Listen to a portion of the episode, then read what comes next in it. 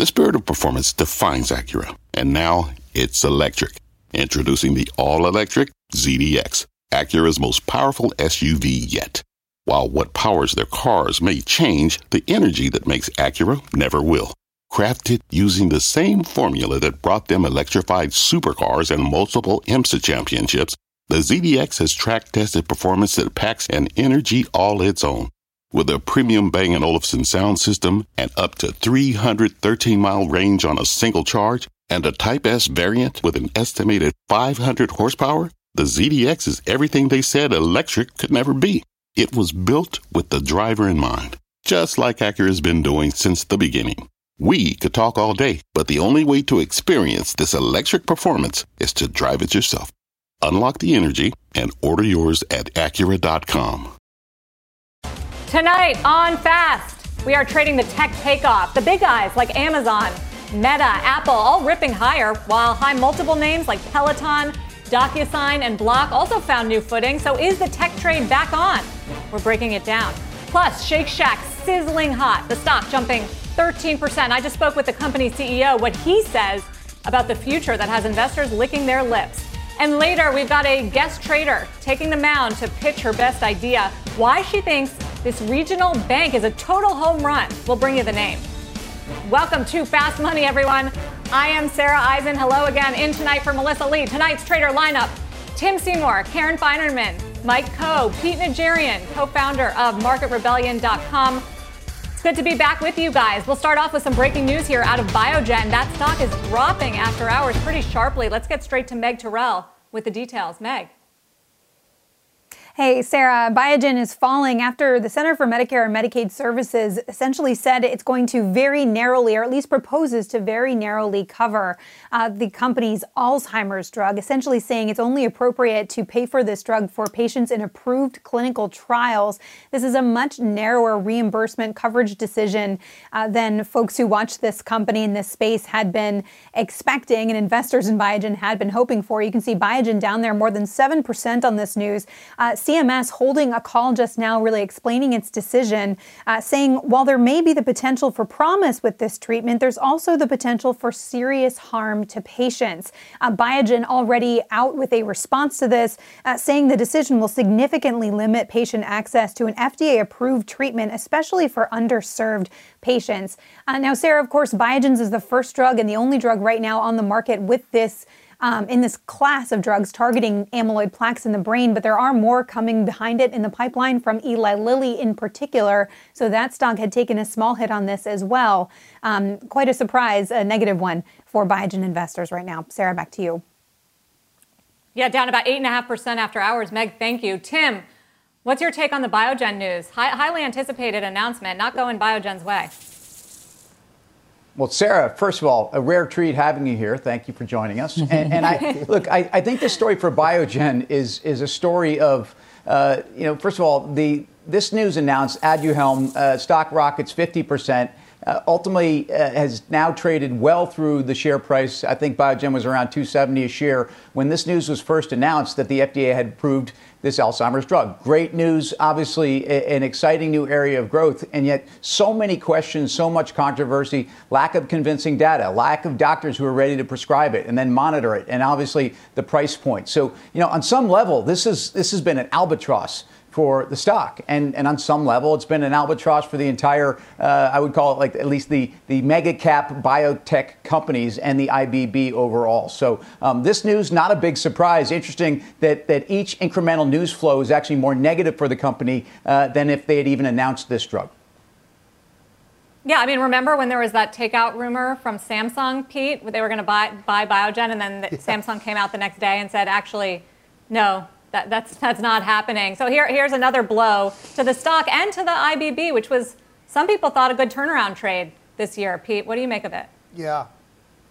Absolutely no doubt about it, Sarah. You're 100% right. That was a big. I was on that night when we had that news and we saw that stock spike to the upside. I started looking at Biogen a little bit closer, and the amazing thing is how inexpensive this uh, this stock trades at right now. They've got a great pipeline, and you you know all the different categories that you want to put it in.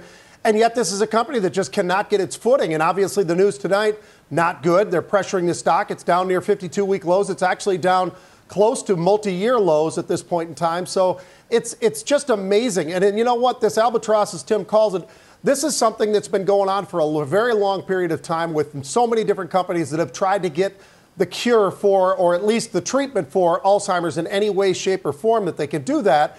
And unfortunately, once again, this is this is just tearing up the stock. So. Um, you know, it's, it's frustrating, I'm sure. Uh, it's frustrating for all of us as investors as well. But, you know, this is exactly, um, unfortunately, the kind of news that just makes you want to shy away from some of these biotechs for a while just because of the fact that we know that this can be this dramatic in terms of the stock. Yeah, moving south as we speak, down over 9%. Mike, does it get interesting or are you also staying away? Yeah, I mean, I, I, think the situation, what you ought to be looking at was uh, that multi year low, I think that Pete was referring to. I think the stock got down just below 217 or so about three, two and a half, three years ago. That's kind of the level. I think if it breaks through there, then I'm not exactly sure where the next stop would be. But I think the point that we've already heard, which is that, you know, the company is not particularly expensive on a trailing basis. Uh, might make it an interesting trade for a bounce if it holds that level, and I would probably use calls to do it. And I would also say that if you wanted a more diversified measure of exposure that would capture it, IBB might be the way to go. Yeah, which, which is down uh, for the year and over the past year. We'll yeah. turn now to China's wall of worry because a third city entering lockdown as COVID cases grow across that country. Authorities imposing tough restrictions to try to contain a bigger outbreak. Major manufacturers having to shut down, ports clogging up, and dozens of inbound flights canceled as the global supply chain once again faces sweeping disruptions. All this as a rolling real estate bubble threatens to pop in the wake of that Evergrande default. But take a look at the action in China stocks. China Tech having a good day. The FXI shaking off all these fears, climbing more than 3%. And the technology stocks, as I mentioned, on fire. Big names starting 2022 with a bang, like Baba, JD, Baidu, Tencent, all blazing higher. China stocks crushing it despite the wall of worry. So is this the trade you want to be in, Karen? Is all that bad news already priced into these names? I don't know if it's priced in. I mean, Baba, I sort of am particularly sensitive about because I lost money in it and sold it at about 195 which seemed like a you know a good sale, but nevertheless, I lost money in it, and I just I feel like I can't fight that unknown of what China you know government crackdowns could be. It's not surprising that it bounces. I mean, because it's so cheap. There's a lot to like about it, but I, I just can't get back in. The thing that's more interesting to me, though, also about China, though, with the things that you cited, you know, the lockdown and all of that, I see names like a Nike, names like a Starbucks that do significant business in China. I think that's what's weighing on them. And we may see more of that. We might see it in the luxury space. And I don't know where else, but I think that we will see it. And so I've kind of stayed away. Hmm. Uh, Tim, I know you, you've also invested around some of these, these China focused names. JD today yeah. jumped 10.3%. So is, is this a sign that things are turning, or do you just not have that visibility yet? Well, JD was a big outperformer relative to the group last year. Again, not seen to be in the crosshairs of the government, and and uh, on some level, yeah, not that national champion company that that really is is at risk from the regulator. I, I, I think if you look at First of all, the China story overall, I, I, actually think that we're starting to see a thaw in supply chain dynamics. I know there's a fresh lockdown, um, but I think you know ultimately the trends here are positive. You're going to get CPI and PPI numbers out of China tonight. CPI is is expected to come down almost two percentage points. Let's see. Uh, but I think the worst of the COVID disruptions, even for the China economy, uh, even in the face of this. Uh, you know, one step backwards is is to the market's advantage, but ultimately for investors, Karen pointed out, I mean, Alibaba, they, I think they report on the 29th or 30th of January, absurdly cheap relative to itself and obviously relative to other mega cap global, global tech companies. It's, it's 13 times uh, this year, 12 times next year. Um, you know, you've had slowing GMV growth. There is obviously a story of a major investment period that I think they're probably going to start to slow down this year. Company is spinning off assets, but it comes down to do you believe that, that, you know, that Big Brother is going to continue to put the pressure on Alibaba. I don't think the pressure is off. But this outperformance to uh, even the KWeb um, by about 15% over the last month, I think is a sign that at some point stocks get too cheap. And, and this is one that I think is too cheap. there, there's the concerns about regulatory issues, Big Brother, as Tim says.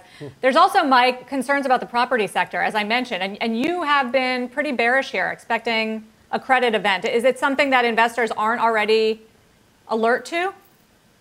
Well, I, I think that's part of it. You know, the narrative, I think, for a lot of these tech names has been that uh, basically we were concerned about Chinese government action and that, you know, for Didi and for this and for Baba, basically for all of the big constituents, frankly, of KWeb, that's been the issue. But I think Karen's point is one that we should be paying attention to. Evergrande is not the only problem on the real estate uh, side in China right now.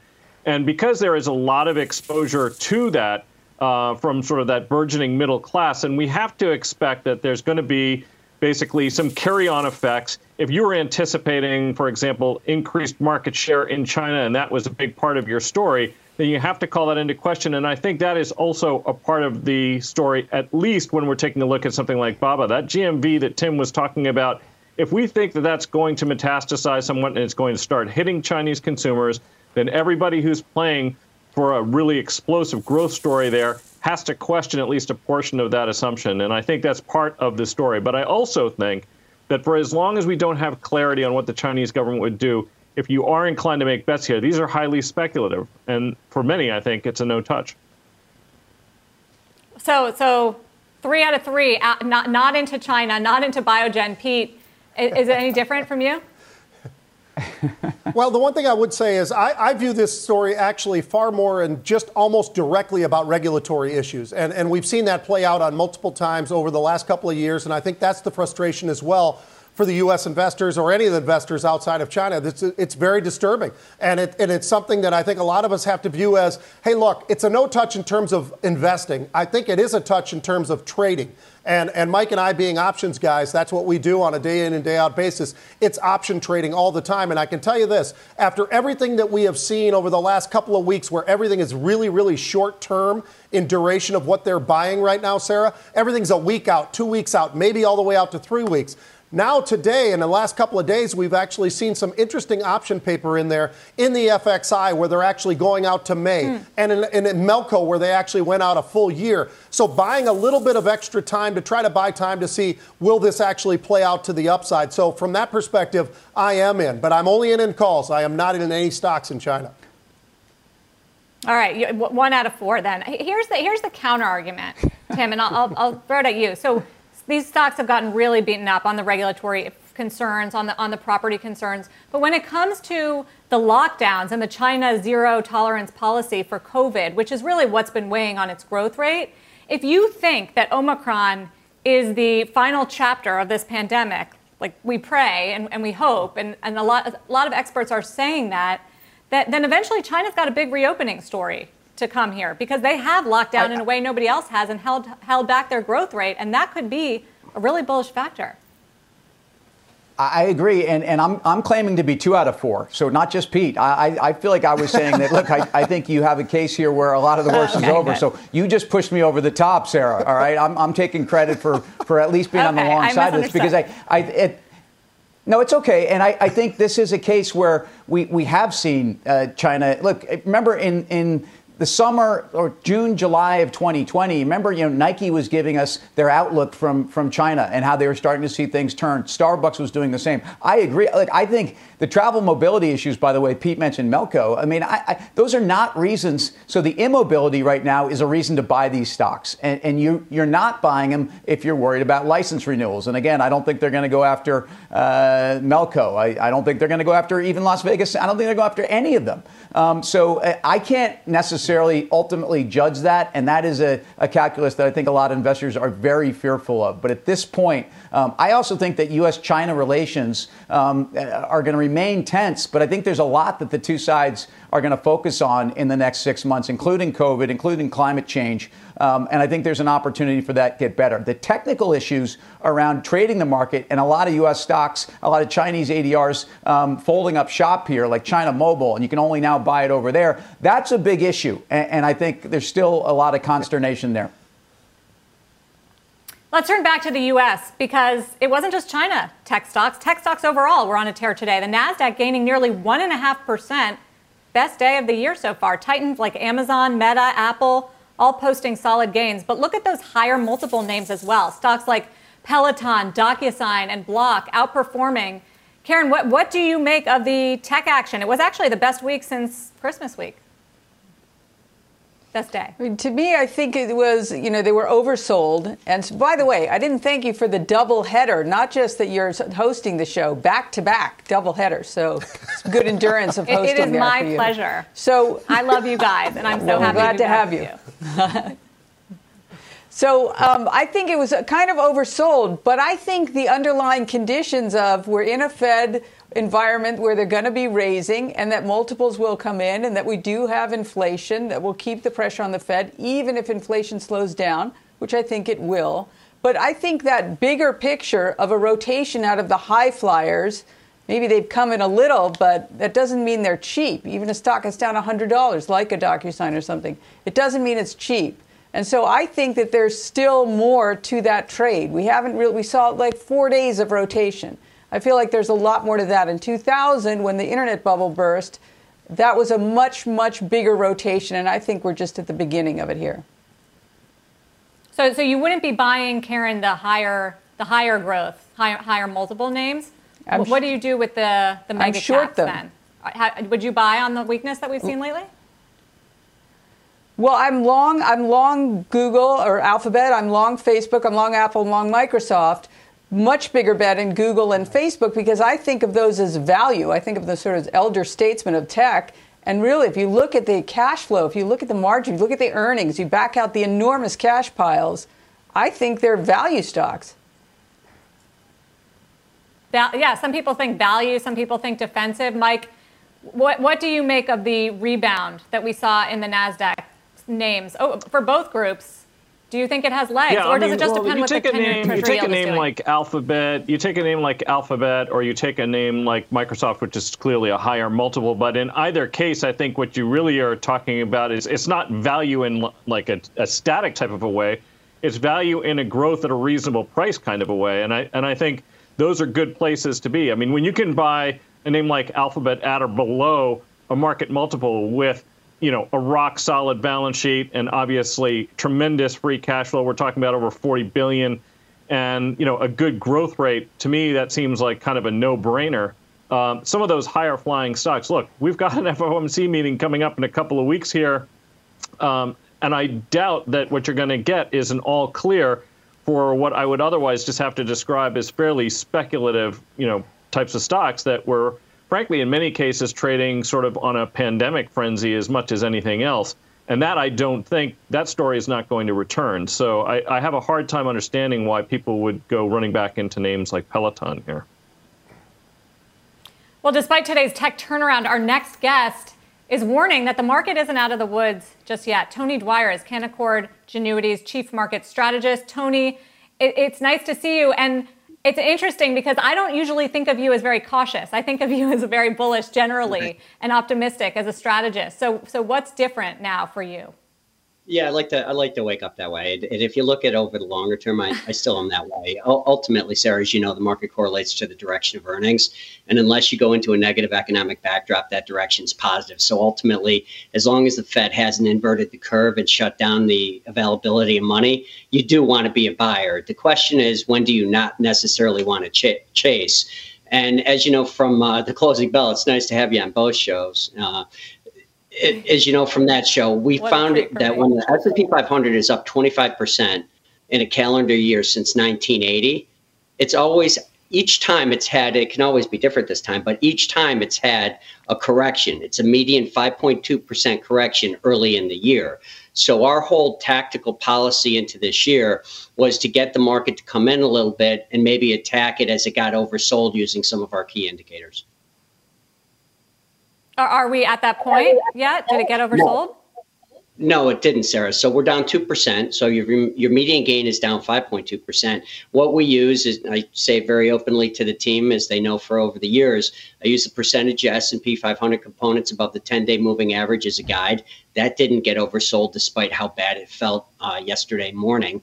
Um, and I use the VIX. I use a 10-day rate of change on the VIX. And when it gets over 50, there's too much volatility. I know Pete and I have talked about this one before. So, you know, you can get it a bounce. Clearly, you're getting an oversold bounce. I think this whole story on rates has become very interesting. Somehow, the market participants or people like me come on TV, and the Fed, who is yet to stop actually buying bonds, is going to raise rates four times. And even though they're still buying bonds, in the middle of the year, people were saying that they're going to start dwindling down the balance sheet. Now, maybe that can happen. But if you're going to start, they're talking about it. The balance sheet, why would you still be buying bonds two or three months in front of that? So later in the year, they may. So my whole point is, I think that expectations about um, the Fed have maybe gotten a little bit ahead of themselves, which allowed for an oversold bounce in some of these tech names. So, so what do you do with all of this, this, this volatility and the uncertainty on rates? Where yields are moving and, and with, as you say, more, more downside ahead because of some of the levels on the VIX. Where do you want to be? Well, you the, if you're looking for a 5% downside, you don't play the downside. It just means that if you do have cash to deploy, you wait. And as you know from, honestly, back in October in the closing bell, our whole theme is banks, tanks, shanks, and cranks, which is the financials, the industrials, the materials, and the energy. Now they've become extended. We've also found that over the course of the last two years, and actually you got to go all the way back to the Great Recession to make it uh, to look at it again. But when the Russell 1000 value has outperformed the Russell 1000 growth to this degree on a 10-day rate of change, it reverses, and that happened yesterday, carried forward to today, and it could continue for a little bit. But eventually, we we do want to be long those more cyclically oriented names throughout the uh, throughout the year. And finally, really quickly, we're about to kick off earnings season. Does, does that change the trajectory here? So the big question is, Sarah, are margins going to be impacted by inflation? And I think it's we've done a study that shows that margins don't peak on a macro level. Of course, companies can be affected individually. From a macro level, margins, S&P operating margins, do not peak until the end of the cycle when the top line begins to slow when the top line is still growing pretty well, you can pass along you can pass along the price increases. So if you look at the correlation between S&P operating margins, one of the best correlations, or it's actually an inverse correlation, is to the unemployment rate. Um, when unemployment rate be- peaks uh, or bottoms and begins to lift, it means that people are going to spend less money. That shortfall in revenue ultimately leads to a compression of margins. But until then, I think uh, you know we should get upside in earnings, not just from uh, too too much expectations of margin pressure, but also mm-hmm. the impact of buybacks. Tony Dwyer, always great to check in with you on Closing Bell and on Fast Money. Appreciate great it. Great to see you, Sarah. Have a great day. You too. Let, let's trade this, Karen. What, what do you make of Tony's call on the market? I, I, I, kind of agree with him, I think, which is, is he saying, did I interpret it right, sort of a short term negative um, in that it, it, he doesn't think things are oversold. But I don't look at the market as a monolith. I do think there's names to buy out there that you know something that's that's sort of like a, a, like a Walgreens Boots that's not so you know the PE multiple is cheap. I think that um, FedEx, which you know have been in for a long time. It went up north of 300. I didn't sell it, did a bad job there, but I still think it's cheap here. It's good to own. I think the banks are good to own. The only thing I don't like about the banks is that going into earnings when the stocks do well, people are usually disappointed with the earnings and so they sell it off. But I'm mm. not hmm. going to try to trade around that. I'm long banks going in. I know this will happen. It happens every time or just about every time. But I, I look at it in the long term and I think I want to be in the banks. I think there's great value there. Yeah, up 6% for the year so far. Next, up, up, and away. Boeing shares jumping in today's session. What is behind the takeoff? Those details next. Plus, looking for some stress relief?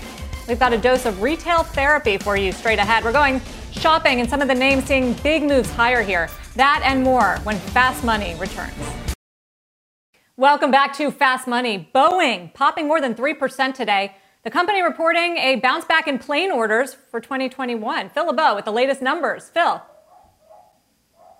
And Sarah, when you take a look at the numbers from Boeing, December was the 11th straight month where the company reported positive results. And when you look at the numbers for all of 2021, yeah, definitely an improvement over 2020. So here's what Boeing reported net orders on an adjusted basis, coming in at 535. Deliveries, 340 planes, an improvement over 2020. The backlog now stands at 4,250 planes. The deliveries are expected to ramp in 2022. That's some of the good news, some of the optimism that is there when you look at shares of Boeing right now. And they're going to be steadily increasing the cadence in terms of production for the 737 MAX. It's expected to go up to 31 per month early this year. And then there's talk about potentially going even higher a little bit later on this year. Nonetheless, there are challenges for Boeing right now, and that's one reason why this stock, while it has, you know, it bounced off of that 200 level and it continues moving up into that 220, 225 range. Look at they've got the 787 inspection process. They continue to work on that with the FAA. They haven't delivered a Dreamliner since last spring. You've got the China market that remains frozen, not just for Boeing, but also for Airbus. And speaking of Airbus, it has made some inroads when it comes to the narrow body market. A couple of high profile uh, customers with Boeing making uh, indications that they're either ordering or intend to order some of the narrow body Airbus aircraft. And all of this has to do with what we're seeing when it comes to the airline market overall. So when you look at the airline market, we're just going to talk domestically here. Remember, American today was out essentially with a pre-announcement on its Q4 results. In it, uh, in the announcement today, the company said that it expected to uh, top consensus in terms of Q4 revenue. It also expects a pre-top, uh, pre-tax margin that will be better than expected. Thursday is when we hear from Delta. As you take a look at shares of Delta, that will be the first airline earnings report of the day. But nonetheless, a couple of decent days for Boeing with the stock moving higher today. Sarah? Phil, thank you. Let's trade it. Tim, I, I, think you're in this name, right? It's had a nice little comeback here. I am. Year to date, but still a, a big underperformer. What do you make of the numbers it's today? It's been a big underperformer. Yeah, look, the, the, numbers are encouraging, although they, they, they trailed Airbus. Um, the 787 pause, as Phil pointed out, is, is still, you know, that, that's that's the moneymaker. That's the breadwinner. Um, I, I, you know, the backlog increases a bit. Uh, I think actually uh, the MAX certification in China will be a catalyst here, and I think it's something to be excited about if you're a Boeing shareholder. Uh, I look at the stock on the charts, and we're in a downtrend from from March of last year. Uh, you know, we're at the top end of that downtrend range, and in fact, I think a break of kind of 225 to 235, and it looks very interesting. I think if you look out two years, this company is back to being a free cash flow machine again. I think in the meantime, um, these these victories are going to be slower, and it's not going to be a straight line. But um, I think this is a great place to own Boeing. I think this is a company people forget about their defense business, uh, and I think they're too tethered on what I still think are short to maybe medium term you know, Delta, COVID, Omicron dynamics in the airline industry. Mm-hmm. Um, but long term, this is Boeing, and this is a great time to own it. You agree, Pete? I do. I look at the backlog, like Tim mentions, and, and, obviously Phil brought that up as well. And the fact that that's growing, you're talking about huge numbers there in terms of that backlog. And you look at the deliveries. Yes, they still travel behind Airbus, but they are improving. And that's what we need to see. We needed to see that start to perk up a little bit. We wanted to see when would we start to see a little bit more appetite for the 737. And, and we're starting to see that. So, there are some good and some bad. I think more good than bad. I think when you look at the stock, the stock price is interesting. It's held above 200 now for a little while and starting to see a little bit of a break to the upside. I think that's good. Tim's point, I think, is very important, though. This is not an overnight story. This isn't, uh, you know, one of these tech names where you're saying, you know what, in the next year, this is probably going to happen. This is probably a multi-year hold if you're patient enough to get this stock back to where some of the glory that it had in the past. I think it can get there, but I do think it's going to take some time. All right, we've got a lot more ahead for you here on Fast Money. Here's what's coming up next. Giddy up! One of Pete's stock picks is soaring today. Is it time to put money to work in that name? We'll dig into it ahead. Plus, cue the tumbleweed. We've got the good, the bad, and the ugly on the U.S. consumer. Those trades and more next. What does it mean to be rich? Maybe it's less about reaching a magic number and more about discovering the magic in life. At Edward Jones, our dedicated financial advisors are the people you can count on for financial strategies that help support a life you love. Because the key to being rich is knowing what counts. Learn more about our comprehensive approach to planning at edwardjones.com slash find your rich. Edward Jones, member SIPC electricity, a big idea that's inspired countless new ones. From powering the light bulb to virtually powering our entire lives. 30 years ago, State Street launched the SPDR S&P 500 ETF, SPY, a big idea that inspired the world to invest differently and still does. What can you do with SPY? Before investing, consider the fund's investment objectives, risks, charges, and expenses. Visit ssga.com for a prospectus containing this and other information. Read it carefully before investing. SPY is subject to risks similar to those of stocks. All ETFs are subject to risk, including possible loss of principal. Alps Distributors Inc. Distributor. Welcome back to Fast Money. Check out shares of Shake Shack jumping more than 13% today after the company upped its guidance for Q4 revenue. I did just speak with CEO Randy Garutti on Closing Bell, who was at the much watched ICR conference. Here's what he had to say. We've had this strong, consistent, slow recovery through COVID, and it really peaked in the Q4. And you know, anybody who's been around New York and uh, doing things in fourth quarter, things just were starting to move again. For more on the other headlines coming out of the Consumer ICR conference, let's get to Courtney Reagan. Hi, Courtney. Hi, Sarah. Yeah, so you know this annual conference is the one where specialty retail and consumer companies gather with the investor community. And because of the timing of this, a lot of them pre announce results from the holiday quarter to be able to discuss them. So shares of Abercrombie, a big winner today, up almost 8%. The retailer said supply chain issues meant it didn't have enough inventory to match strong shopper demand over the holidays, leading to lost sales opportunities. But now that the merchandise is available, it's seeing sales accelerate. So while preliminary expectations for the quarter are short of consensus, investors like what's happening now for that mall retailer, recapturing potentially some of those lost sales. Like Abercrombie, American Eagle Outfitters is sharing store resources where possible when there are staffing issues due to the Omicron COVID outbreak. So while AEO forecasts its holiday quarter sales to be up mid to high teens instead of the 21.5% analyst project, investors were comforted by the CFO's comment that he that the Omicron issues will at least be short term in their opinion,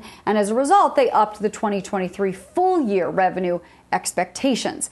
Discounter Big Lots, however, a little less rosy about what's going on. It's seen traffic and sales slow since early January due to Omicron and weather. Shares of Big Lots down about 1.5%. And Sarah, of course, that's a retailer that does rely more on in store traffic than its e commerce mm. sales as sort of one of those off price discounters. Courtney, thank you for rounding it all up for us. Let's trade it. Karen, on retail, I, I, I, turn to you. And maybe that's the distinction on who's getting hurt by Omicron, how much you rely on, on stores and traffic. Because in Lulu's warning yesterday, Lululemon, that, that's what they were blaming capacity constraints and staffing around some of the stores, not necessarily consumer weakness. Right. And I thought that was really interesting because Lulu is good at online. So you thought, all right, that could be somewhat of a ballast for them. So for them to guide to the low end, they must really have um, some trouble in the retail stores. So that is going to be a problem for a lot of retailers that rely so heavily on that.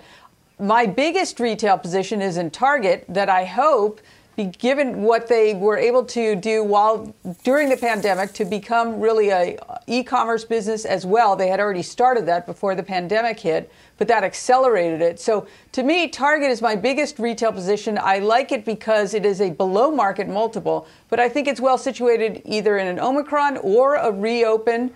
Walmart as well, but Walmart's more expensive. So that's kind of where where I have most of my e-commerce bets. Some in Capri. I wonder though if if China lockdown is a little bit of a headwind for luxury mm. there. So uh, that's something to worry about. But I, I still like Target. Probably with Pete on this one. Pete, you, I was just going to say, Pete, are you are you still a Target lover too? I am. I am. As a matter of fact, Sarah, on that last dip that we had where it got right around that 220 level, I bought more. Um, this, you know what? I like the stock. It's cheap, as Karen just points out. They have a great e-commerce business, and I think whether it's during the pandemic or after the pandemic, I think they are just well fit uh, for for absolute success going forward. And they're not stopping. They're continuing to move along as a company. This, they're, they're not letting this hamper them for the future either. And they continue with the smaller stores and all the rest of it. So there's a lot of good things going on there. I'd agree also with the Walmart comment, a little bit more expensive. But you know what's really expensive and got hit the other day is Costco. We all love Costco. We all think it's a great mm. company. They do everything right, it seems. But they are really stretched when you look at the PE of a Costco versus something like, uh, obviously, Target or Walmart, and we put those comparables together. But I think the e-commerce world is is is definitely the the important place to be. But when when you talked about Lululemon, it really did shock me the other day when I heard that news. But when we talk about the labor shortage, that makes a lot more sense. Obviously, e-commerce is big but they still want people in the store. When people go into stores, they tend to buy more. And that's something that Lulu is missing out on because of the numbers that they're reducing to get into stores safely and the fact that they're having such a difficult time with labor. Every, everybody's having a difficult time with labor. Even Shake Shack, which today yeah. ha- had such good news on revenues, yeah. com- complaining about labor. We talked to the CEO of Krispy Kreme and all, all these all these companies. Mike Khouw, how, how do you pick your spot in retail right now? Yeah, you know, it's interesting because some of the weakness that uh, obviously they're talking about as far as labor is concerned, uh, part of that actually is, you know, ironically, an expression of consumer confidence. You know, we've seen that a number of people have uh, been, you know, quitting their jobs, resigning their jobs, presumably looking for better ones. That's the kind of activity that a confident, uh, you know, employee that a confident consumer might make. And with respect to Lululemon, it's interesting because that's on my uh, Holly Index. That is the, the list of companies that my, my wife spends a lot of money at.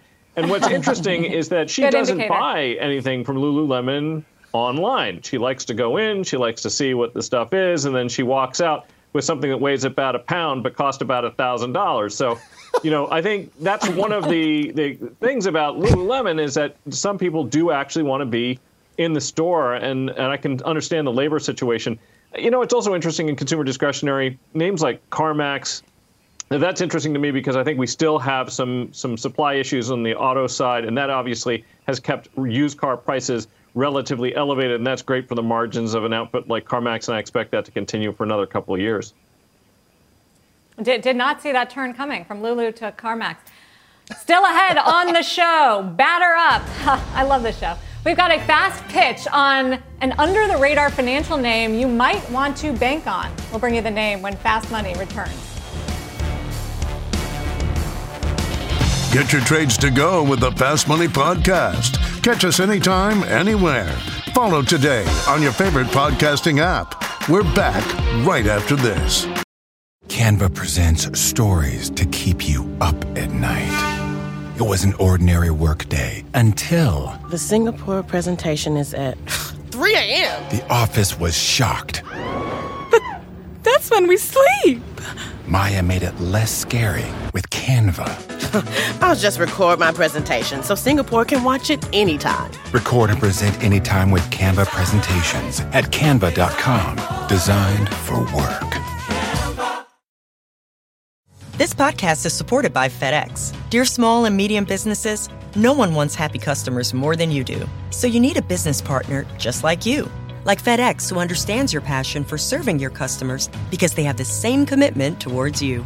That's why FedEx offers you picture proof of delivery, packageless and paperless returns, as well as weekend home delivery to 98% of the U.S. on Saturday and 50% on Sunday. See the FedEx service guide for delivery information. What's more, FedEx Ground is faster to more locations than UPS Ground. Trust FedEx for timely deliveries. See what FedEx can do for your business. Absolutely, positively FedEx. Welcome back to Fast Money. Well, believe it or not, it is almost earnings season again. The big banks signaling the unofficial kickoff to reporting. Stretch, JP Morgan, Wells Fargo, Citigroup, all out with results starting this Friday. Our next guest is taking the mound with a pitch on one lesser known name in the space that could be a total home run. Welcome, Ava Ados. She's the chief investment strategist at ER Shares. Ava, you like Signature Bank. Why? We like banks because in an inflationary environment, they can pass along costs and increase their margins. And we like Signature because it's not only a bank, but also a great growth entrepreneurial story. This is a bank that started 21 years ago with 50 million in assets, and they managed to grow them to 100 billion organically. And that's very unusual in this area where most banks grow through acquisition. So we like their growth, exceptional growth, a net income margin of 46%. In fact, if you look at 155 global competitors in the space, this bank ranks as uh, in the top five when it's when it comes to its net income margin, and it's growing it by 63% a year. It's already had such a strong run, uh, up 100 and more than 40% over the last year, the best performing name in the S&P financial sector over the last year. Why has it had such strong outperformance and does that how can that continue? That's right. So last year was up 140%. Uh, as you said, one of the top performers. Um, but we believe they still have room to run. And the reason is they have very large deposit balances. They have over 60 billion in deposits. And right now they're generating 0%. When we first, when we start seeing the first interest rate hikes, for every 1% interest rate increase, this bank is going to be adding about 6% to its pre-tax income. So we, we can only, only be even more bullish going forward. Ava, thank you. It's good to talk to you. Having another good day, up 2%. So are traders buying Ava's pitch on Signature Bank? Tim. Look, I, I, think Ava crushed it. That ball went straight straight over the center field fence because this is a stock that has really crushed it and outperformed the XLF. But um, their digital asset growth, their their their crypto loans, and you know this has got a lot of fintech in it too. It should be treated as a growth stock, but I like the sector it's in. Mike. Hey, I mean, take a look at this thing trading about 20 times forward earnings. I mean, on a price to book value, maybe a little bit above their peers, but with this thing growing in the high 20s, uh, I'd have to say, yeah, she she did hit that one out of the park. I buy them on uh, Signature Bank. I like it. Karen, what about you? I'm gonna, even though I'm a value investor, and this is hardly value, but there is value there. It's just not cheap. I'm gonna buy, and then that is my illegible signature. Um, I, I, thought it was an excellent pitch. Hold Clearly, it up a little not, higher. They're not your run-of-the-mill bank. Oh, hold it up a little higher. Okay. That's my illegible oh, signature. Oh, signature. I think yeah. though that it's it is sort of like a fintech, and I think that you know the growth they've had, the margins that they have, it's expensive. One other thing, this could be a nice little acquisition for somebody. Pete, four for four. Well, I got to say. Yeah, I think it's a sweep, uh, Sarah. When I look at this and I look at the organic growth and I look at the digital growth and I look at the loan growth and all of that, the only issue I have is what Karen mentioned, which is when I look at the price to book, or I think it maybe Mike or Karen, uh, the price to book is a little bit high. Outside of that, everything looks pristine. The balance sheet is awesome. That's a that's a home run. All right, not not the sexiest name, but who knew? Such a strong performer. It was a home run with the traders. Now it is, of course, your turn. Are you buying Ava's fast pitch on Signature Bank? You can vote in our Twitter poll, CNBC Fast Money, to weigh in. We'll bring you the results later on in the show. Also, coming up, a biotech stock that is up 40% just in the last two days. What options traders are saying is next for the name. Don't go anywhere. There's more Fast Money right after this. Welcome back. Here is your sneak peek at the Cramer Cam. Jim is talking with the CEO there of Zoetis, Kristin Peck. That stock had a great year last year. You can catch that full interview at the top of the hour on Mad Money. And don't forget, you can have Cramer delivered right to your inbox with the CNBC Investing Club. Sign up now with all the info on your screen. That QR code will take you right there. Coming up on Fast Money, a big bet in biotech. Mike flagging some unusual options activity in one name. We're breaking down that trade. Plus, there's still time to vote in our Twitter poll. Is Signature Bank a buy? Weigh in now at CNBC Fast Money. The results coming up. Stick with us. Welcome back to Fast Money. Check out this pharma stock, BioCryst, BioCryst it's called, surging more than 11% today, already more than 40% just this week. The big gains coming after the company pre-announced a monster revenue beat thanks to sales of one of its oral therapy drugs. The news prompted a slew of upgrades and plenty of attention in the options market. Mike, how are you playing this one? So, sort of under the radar, but whoa, what a monster move. Yeah, I mean, uh, this is a, a, company that depends heavily on that one drug, as you mentioned, and they're now guiding to $250 million in revenues for the full year, and peak revenues maybe around a billion. And of course, that's what investors were waiting for after they were uh, presenting at that conference earlier this week. We saw 10 times the average daily call volume. Most of that activity was concentrated in the January 20 strike calls. We saw almost 15,000 of those trading for close to a quarter. And then we also saw a lot of activity in the January 17 calls. Those were trading for just under 60 cents. And buyers of those calls are obviously betting that the rally that we've seen these last two days could continue through the end of next week. Got it. Mike, thank you. For more options action, be sure to tune into the full show Friday, 5:30 p.m. Eastern. You still have time to weigh in on Ava Ardo's fast pitch. Go to our Twitter poll to vote on Signature Bank. The results and your final trades coming next. Welcome back to Fast Money. Time to find out if you at home are banking on Ava's pitch on Signature Bank. Turns out 58% of you say no, not a buyer here. Don't agree with Ava, don't agree with the uh, traders. Ouch. It is time for now for final trade. Let's go around the horn. Tim. Buyer of your effort tonight, Sarah. Thanks for joining us. Karen's Lululemon, you know, now trading somewhere around 32, 33 times. Bargain territory for this stock. I like it here. Karen. Yes, in the retail space. I like Target, and thanks for doing the double header. Go home and uh, ice your shoulder. You too, Pete. Thanks. I am home. Pete, what about you? uh, I still love PayPal. You know, the stock, everybody loved it when it was 250, 300. It dropped down to 180. Now it's at 190. It's still a buy at these levels. Mike? So I'm a glasses half full kind of guy. Obviously, I like Lulu, and so does Holly. So I'm a buyer of that. But I also like the consumer discretionary ETF XLY. I think we could be a buyer of that one here. Well, thank you all for being so gracious and, and for letting me fill in today for Melissa. I love the show. And thank you all for watching. Sometimes it takes a different approach to help you unlock your true potential. With Capella University's game changing FlexPath learning format, you gain relevant skills you can apply to your career right away. Earn your degree from an accredited university and be confident in the quality of your education. Imagine your future differently at capella.edu. Capella University is accredited by the Higher Learning Commission. Learn more at capella.edu/accreditation.